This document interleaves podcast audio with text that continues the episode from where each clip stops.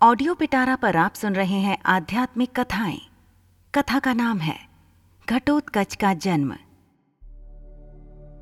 सुरंग के रास्ते लाक्षा ग्रह से निकलकर पांडव अपनी माता के साथ वन के अंदर चले गए। कई कोस चलने के कारण भीमसेन को छोड़कर शेष लोग थकान से बेहाल हो गए और एक वट वृक्ष के नीचे लेट गए। माता कुंती प्यास से व्याकुल थीं, इसलिए भीमसेन किसी जलाशय या सरोवर की खोज में चले गए। एक जलाशय दृष्टिगत होने पर उन्होंने पहले स्वयं जल पिया और माता तथा भाइयों को जल पिलाने के लिए लौटकर उनके पास आए। वे सभी थकान के कारण गहरी निद्रा में निमग्न हो चुके थे।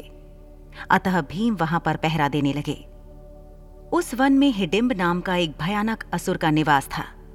मानवों का गंध मिलने पर उसने पांडवों को पकड़ लाने के लिए अपनी बहन हिडिम्बा को भेजा।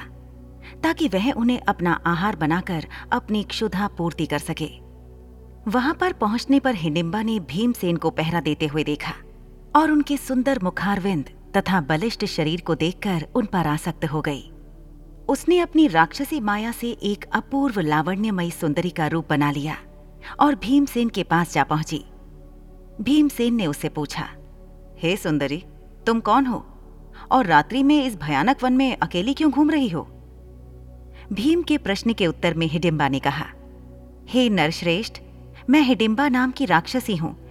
मेरे भाई ने मुझे आप लोगों को पकड़कर लाने के लिए भेजा है, किंतु मेरा हृदय आप पर आसक्त हो गया है, तथा मैं आपको अपने पति के रूप में प्राप्त करना चाहती हूँ।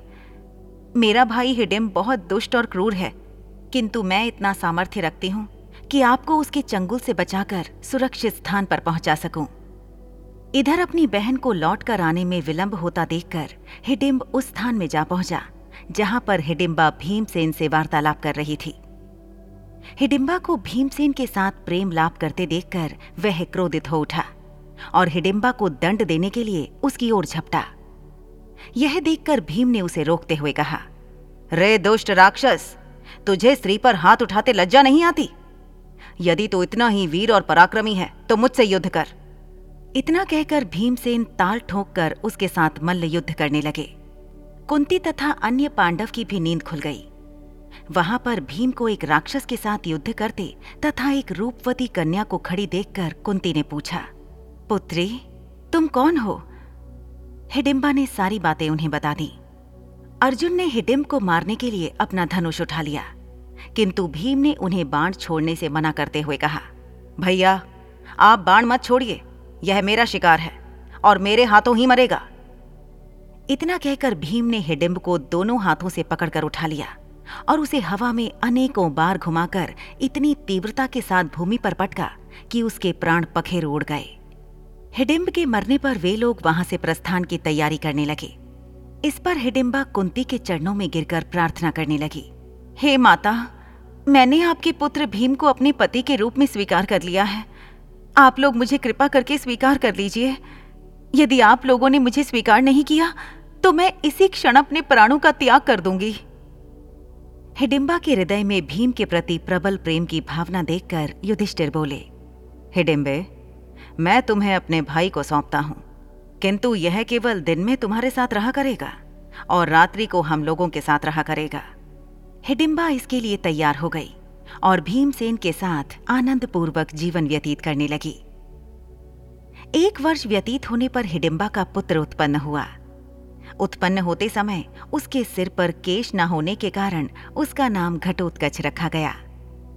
वह अत्यंत मायावी निकला और जन्म लेते ही बड़ा हो गया।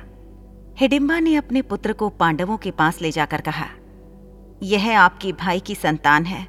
अतः यह आप लोगों की सेवा में रहेगा।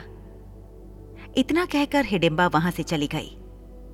घटोत्कच श्रद्धा से पांडवों तथा माता कुंती के चरणों में प्रणाम करके बोला, अब मुझे मेरे योग्य सेवा बताएँ। उसकी बात सुनकर कुंती बोली, तू मेरे वंश का सबसे बड़ा पौत्र है। समय आने पर तुम्हारी सेवा अवश्य ली जाएगी। इस पर घटोत्कच ने कहा, आप लोग जब भी मुझे स्मरण करेंगे, मैं आप लोगों की सेवा में उपस्थित हो जाऊँगा। इतना कहकर घटोत्कच उत्तराखंड की ओर चला गया। ऐसी ही इंटरेस्टिंग किताबें कुछ बेहतरीन आवाजों में। सुनिए सिर्फ़ ऑडियो पिटारा पर। ऑडियो पिटारा सुनना ज़रूरी है।